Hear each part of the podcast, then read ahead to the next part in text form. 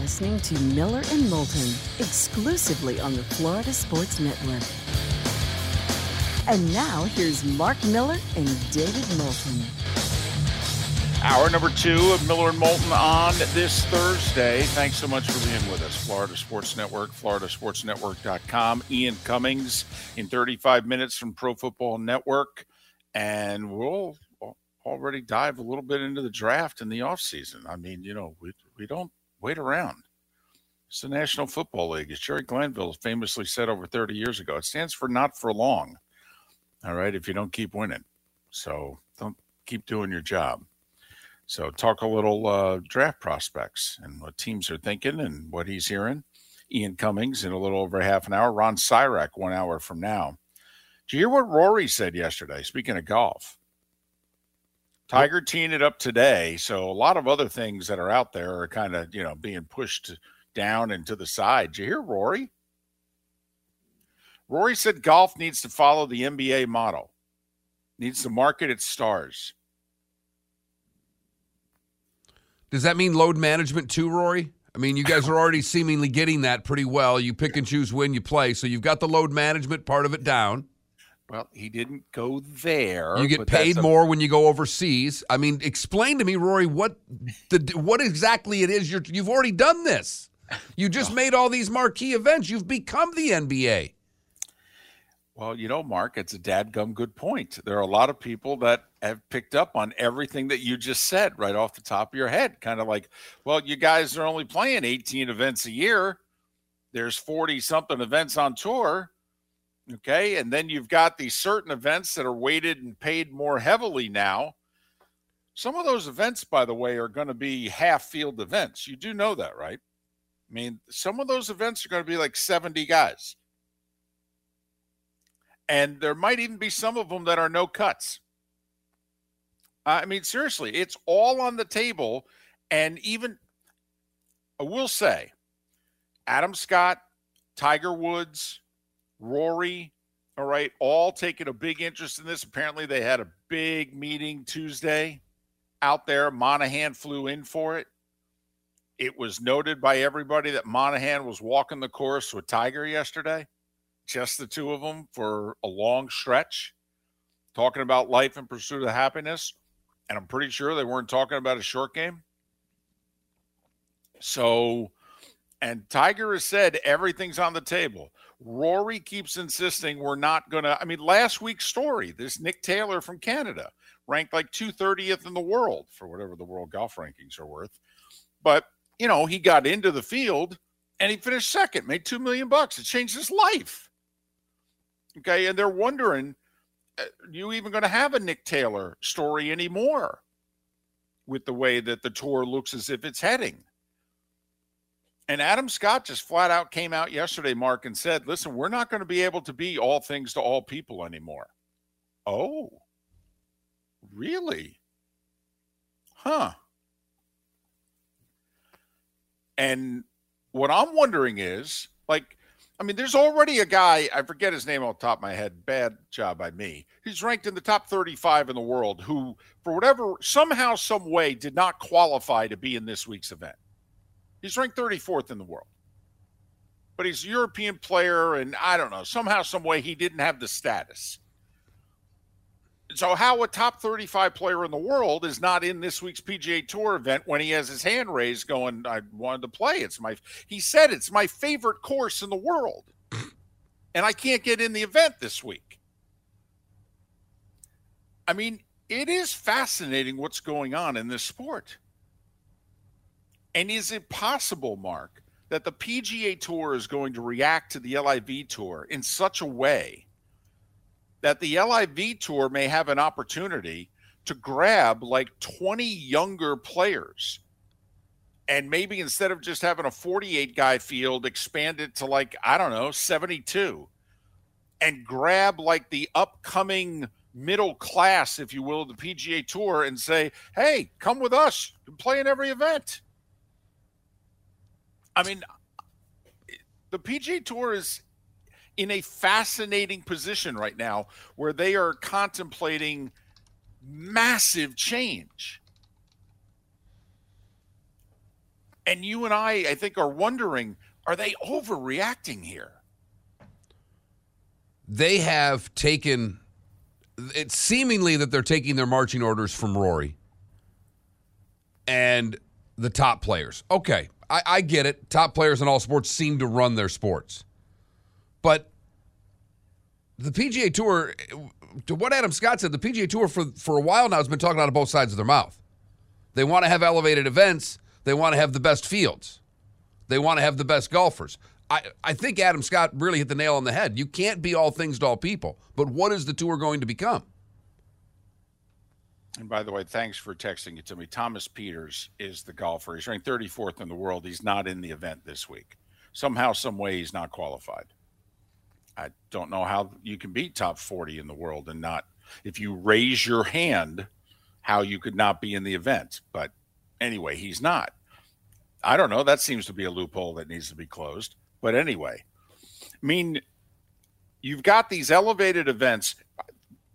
Something we have learned from the Netflix documentary that dropped yesterday is that remember when Jay Monahan came out and said we're going to have these elevated events and we're going to raise the purses and what have you and he said and they're going to be mandatory for the top players.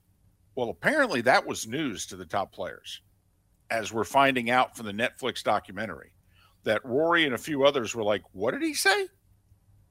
What? Who said it's mandatory? Okay. And basically, it's like, you don't tell us where we get. you can encourage us to play. You can throw more money on the table, and we probably should play. But what do you mean mandatory? I'm sorry. I'm, I'm checking my paperwork here. Where does it say we have to play something? So that apparently, you know, came back to haunt Jay Monahan last year.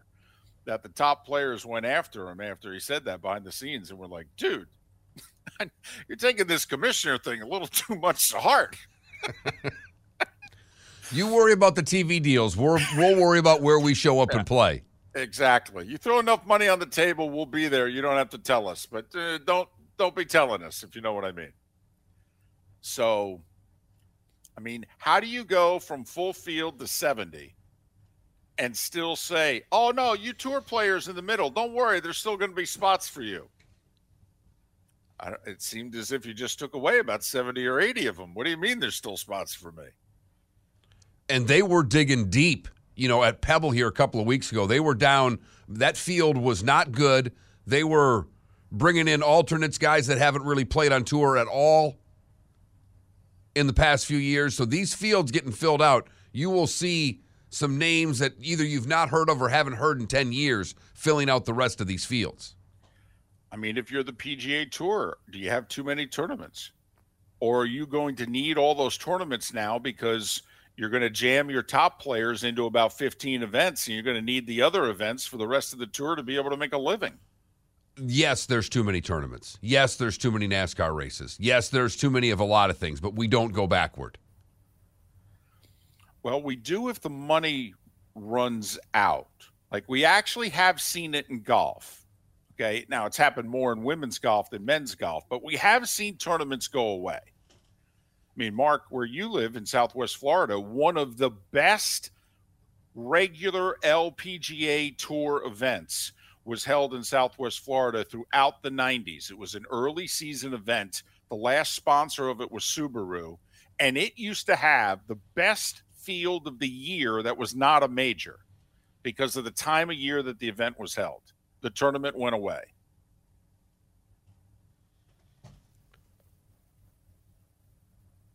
Different tour, obviously. Right.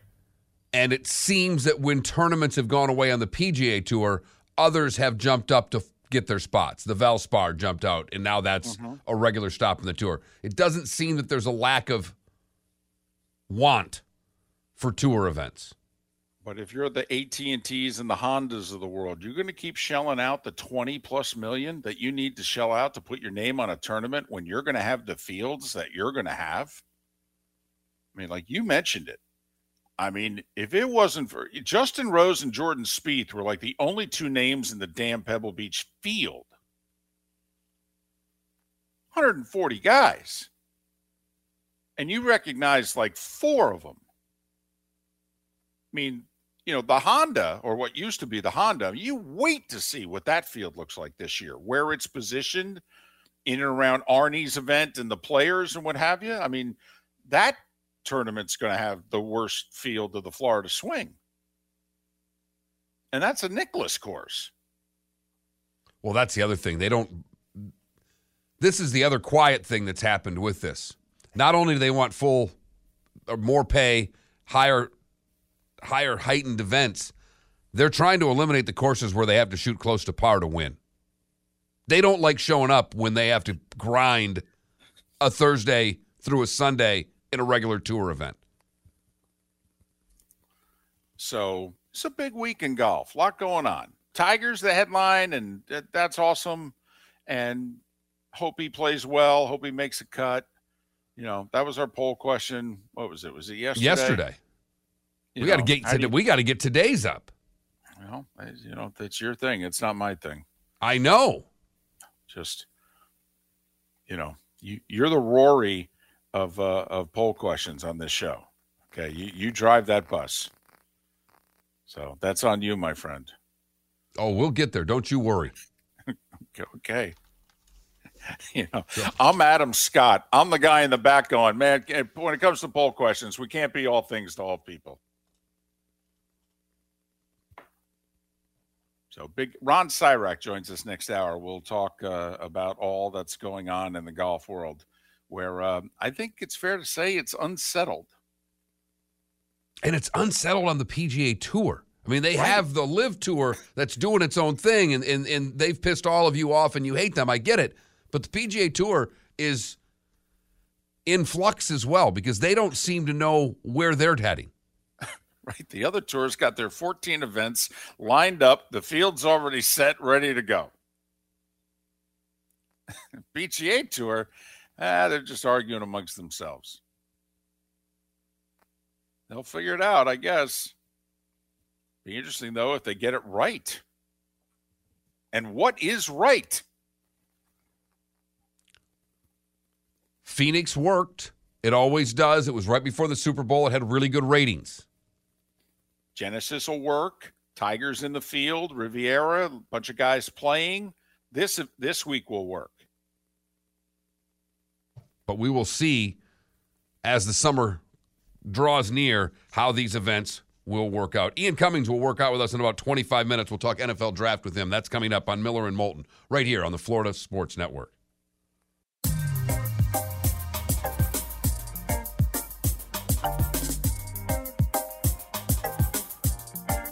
Welcome back to Miller and Moulton, only on the Florida Sports Network.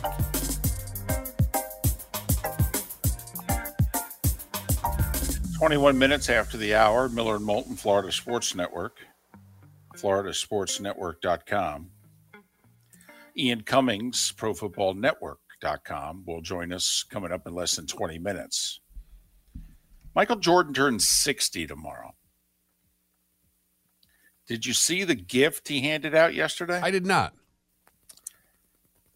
He handed the Make a Wish Foundation 10 million bucks.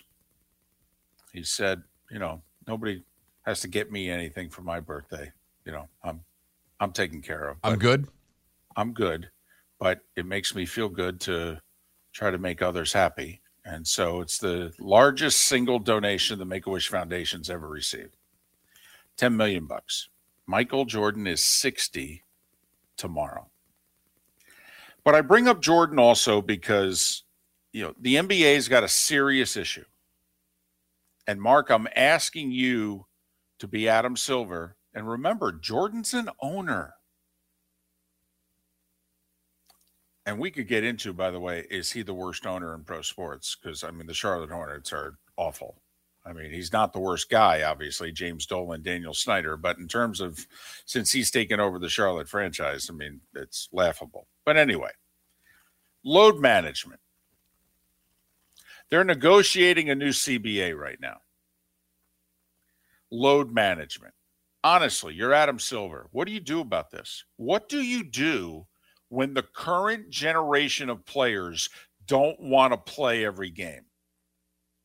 The only thing you can do is tie cash incentives into playing. that contracts are paid by games played as as as a whether it's part of their salary, whether it's a bonus initiative, but it's got to be tied to X number of games played. The players are never going to agree to that. So are you willing to, you know, you willing to pull a Bettman here? You willing to shut down your league for a year? Because that's what it would take. I mean, make no mistake about it. To get, and I agree with you, by the way, but you'll have to shut the league down. And I it. and I don't know if it's possible, as many will point out in the Twitch chat room, when you know LeBron missed three games before he played last night. He set the record, had a bad ankle. If it was the playoffs, LeBron would have been able to play. I don't think anybody believes that the injury was such that he couldn't have played those three games. But that's the world that we're in right now. So I don't know, even though what I would try to do is to tie player salary to games played, I don't know how you then factor in injuries. And, well, not so much real injuries. So are you saying that this, that listen, if we have a generation of players that just don't want to play, that there's nothing you can do about it? as as ownership as a league, they have hand, we don't. I definitely think the players have hand here. Well, there's no doubt they have it, but if you're silver and the owners, don't you have to start taking it back? Aren't you looking at the other leagues and going, where did we go wrong? Or is it because there's only five guys on a floor in that league Therefore, those players are going to have more power than the other leagues. Simply do the math. I mean, honestly, isn't it shocking to look at how player driven the NBA is versus the other three leagues, but particularly football?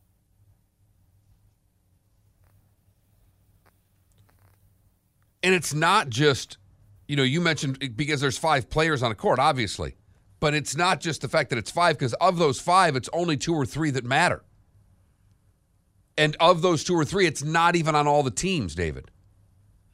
So, I mean, you, I mean, re- you really have about, what, 15, 18 players that control that league. And it might be less than that.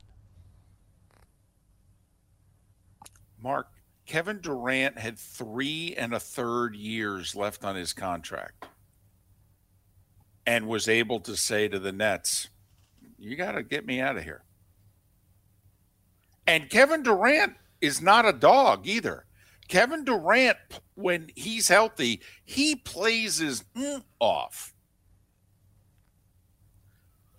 But that's how much power. I mean, that's they're already talking in Dallas. Well, Luka's got like five years left on a contract, and they're like, "Yeah, I don't know if he's happy though." I mean, could you imagine this in the NFL? Ah, I don't know if Mahomes is happy. I don't know what to tell you. He's under contract for the rest of the decade. Yeah, but you know, if he requests a trade, it's over. the NFL be like, yeah, right. Okay, that's funny. Okay, the NFL has the no N- problem sitting a guy. They'd have no problem letting a guy rot. The NBA doesn't adhere to that philosophy. No, if your star player wakes up one morning and says, "You know what, I want out." That's it. Years worth of work on your franchises in upheaval. But I mentioned Jordan and his birthday because I also wanted to mention the donation. But you know, his second year in the league, he blew out his knee. He only played 18 games that year. All right. He came back from baseball and only played 17 games in 95 with the Bulls. And then one of his two years in Washington, he did have an injury where he missed a month. But in the other seasons, Michael Jordan played 82, 82, 82, 81, 82, 82, 80, 78, 82, 82, 82, and his final year in the league, when he was turning 40 during the season, he played all 82 games and averaged 37 minutes a game. LeBron, for the majority of his career, played every night. Now, in the back end here, right. On the back end here, he has been adhering to what the rest of the league's done. Yes. Until he became a Laker, all right, LeBron played every night. But LeBron got to about 34, 35 and said, yeah, the rest of the league's playing 60, 65 games. Okay, I can do that. But what do you do here if you're Adam Silver? I mean, or is this, you just going to ignore this?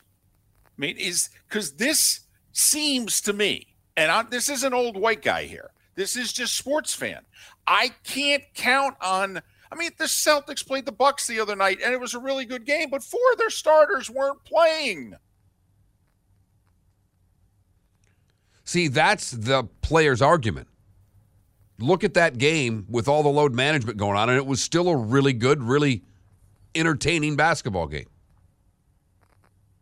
That's going to be the player's argument. You want the healthiest guys playing. If we if we have to do this, you're not going to get our best effort.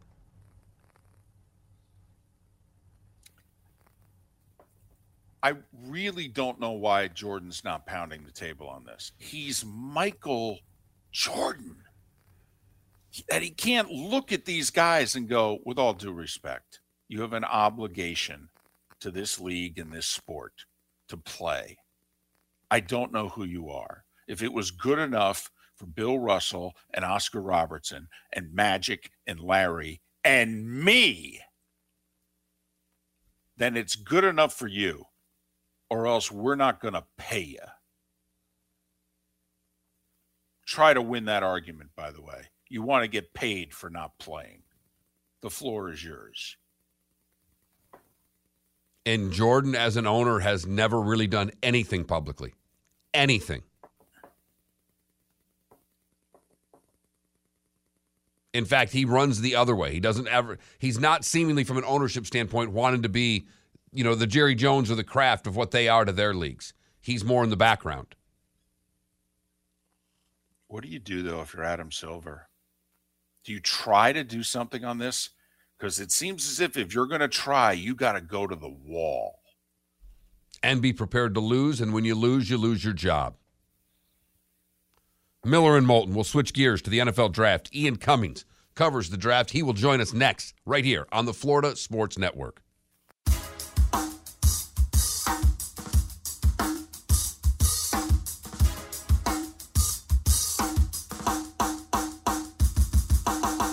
Welcome back to Miller and Moulton, only on the Florida Sports Network.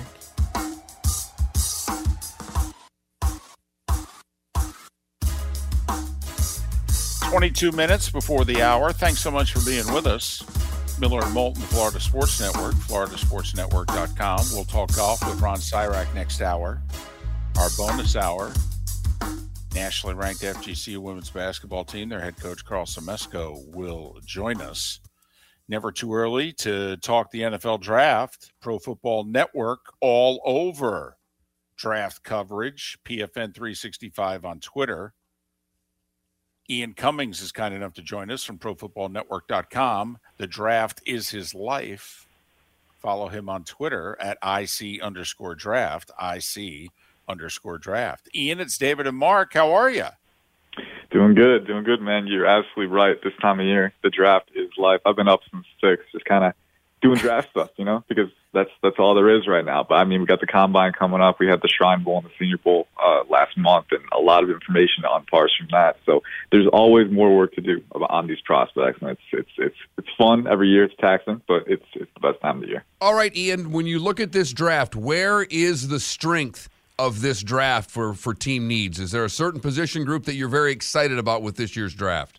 Yeah, there's a couple that are pretty deep. I'd say on the offensive side, running back is a very deep position group. You've got a lot of top end talent at the top. I think Bijan Robinson, Jahmyr Gibbs, both very good prospects, but there's a lot of depth beyond that. I think you got a lot of potential starters, a lot of different player types too, which is exciting. Uh, some receiving backs, some guys who are a little bit bigger, but they can kind of carry that that greater workload, right? So you've got a lot of versatility there, a lot of dynamic ability, and it's a deep one. You know, one where you could get really good players in round four, round five, maybe even round six. So I really like the running back class. On the other side, defense, I'd say cornerback is the way to go. This is the perfect year to need a cornerback. You have really good prospects in round one, round two. But again, I think kind of similar to the running back position. The depth is there. The different player types are there. You've got guys who are you know longer, maybe more traditional boundary types. You've got hybrid slot defenders. You've got guys who are going to live in the slot but really make a living there. I think that this is the class to need one, whatever type you need. You know, there's guys with traits later on. There's guys who are you know maybe a little bit higher floor later on.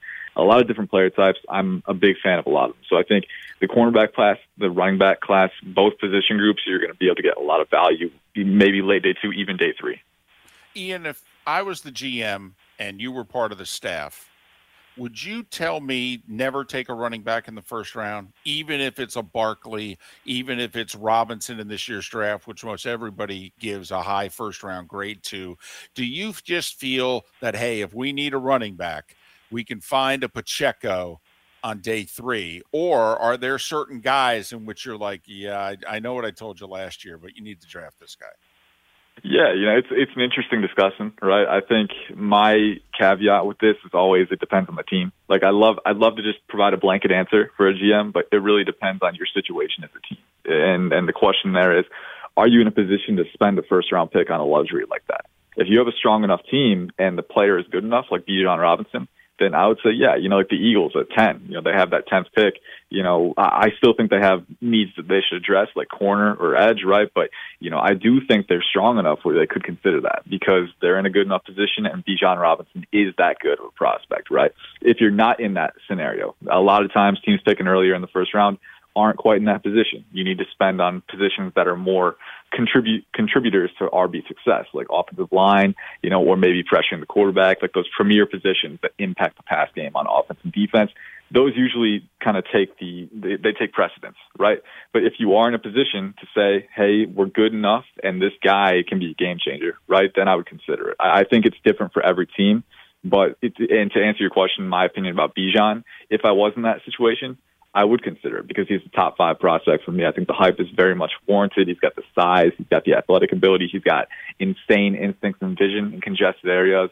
Uh, he's really got everything, and he's a phenomenal receiver on top of that. So you look at a guy like that, you know, even at a devalued position like running back, he's got the talent to really make your offense better. So then it just becomes an issue of, you know, do we have other more pressing needs at valuable positions – that we should consider before that. So if if you can afford to take that luxury, then consider it by all means. I think it's different for every team. Though. Where are you on Anthony Richardson, Ian?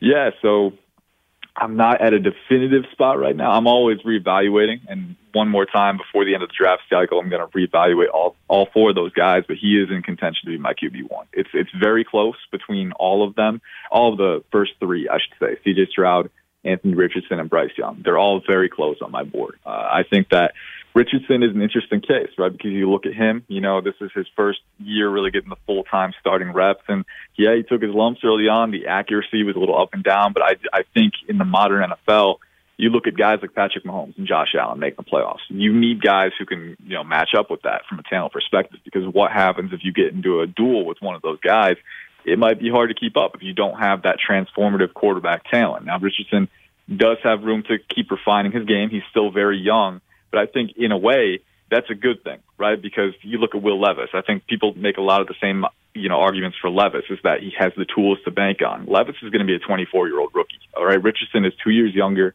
and he's actually shown projectable growth in his final season. So I look at Richardson yeah, he's got to improve his mechanics a little bit more. His accuracy can be spotty. The decision making as well. You know, with any quarterback who's got a rocket arm like that, sometimes he's going to take risks that maybe he shouldn't, right? But I think with Richardson, you know, when he has the elite tools that he has, and they are elite. I mean, six four, two thirty. The guy's an insane athlete with the foot speed, explosiveness, twitch in the pocket, and then again the rocket arm, the velocity. It speaks for itself, right? So if he has that amount of traits, that degree of traits, the question then becomes has he shown enough flashes of the proper mental, you know, the processing, you know, the operational ability? And I think that he has shown really bright flashes, particularly the pocket navigation, the ability to move in the pocket, manipulate space, and keep your eyes up and identify windows, you know, kind of multitask, you know, kind of take a lot of different information. Because a quarterback, that's what you're doing. You're taking a, a lot of different information in your head in a very short time span, and you got to be able to handle that. And I think it, it's still slowing down for him a little bit, but I think he did show in spurts that he could handle it. So with the proper coach, I'd be willing to invest. So he's in my QB1 conversation. I think traits really rule the discussion. And if you're talking about traits, he's easily got the best palette of traits among the top QBs. He's an elite athlete. He's got an elite arm. And, uh, you know, all that matters for teams is in interviews, if he checks out there, if he's a guy that you want in your locker room and a guy that you think can take the coaching and keep developing, I would take him because I think the ceiling is the highest in the class. Ian Cummings, he covers the NFL draft. He's a draft analyst for Pro Football Network, profootballnetwork.com. You can follow Pro Football Network on Twitter at PFN365. Follow Ian on Twitter, IC underscore draft, IC underscore draft. This quarterback class scares the out of me. Uh, all right, I'm not seeing it with Levis. Okay, Richardson to me is boom or complete bust. I love Bryce Young, but he's the smallest, skinniest quarterback who's elite in recent memory. And Ohio State hasn't had a good pro quarterback in 50 years. I mean, I'm scared to death of these guys. Am I wrong?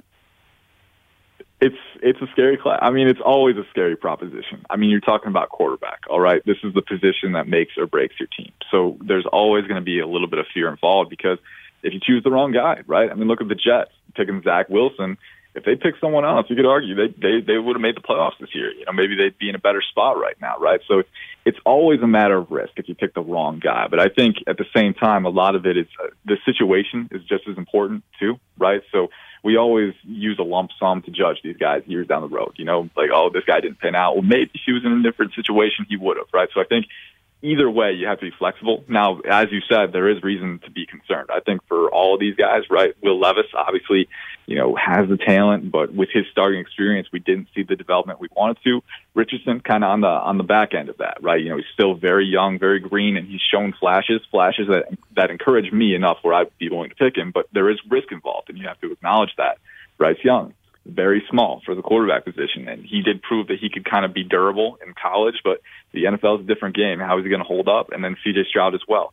With the school argument, you know, I always try to look at each prospect on a case by case basis, right? I mean, we know that Ohio State hasn't been super consistent at that, but, you know, you could say the same thing about many other schools as well. I think you have to look at it case by case each prospect and look at what that prospect individually has in his corner with CJ Stroud, I see the least amount of risk because I look at him in the pocket. I think he's the best pocket operator of this class.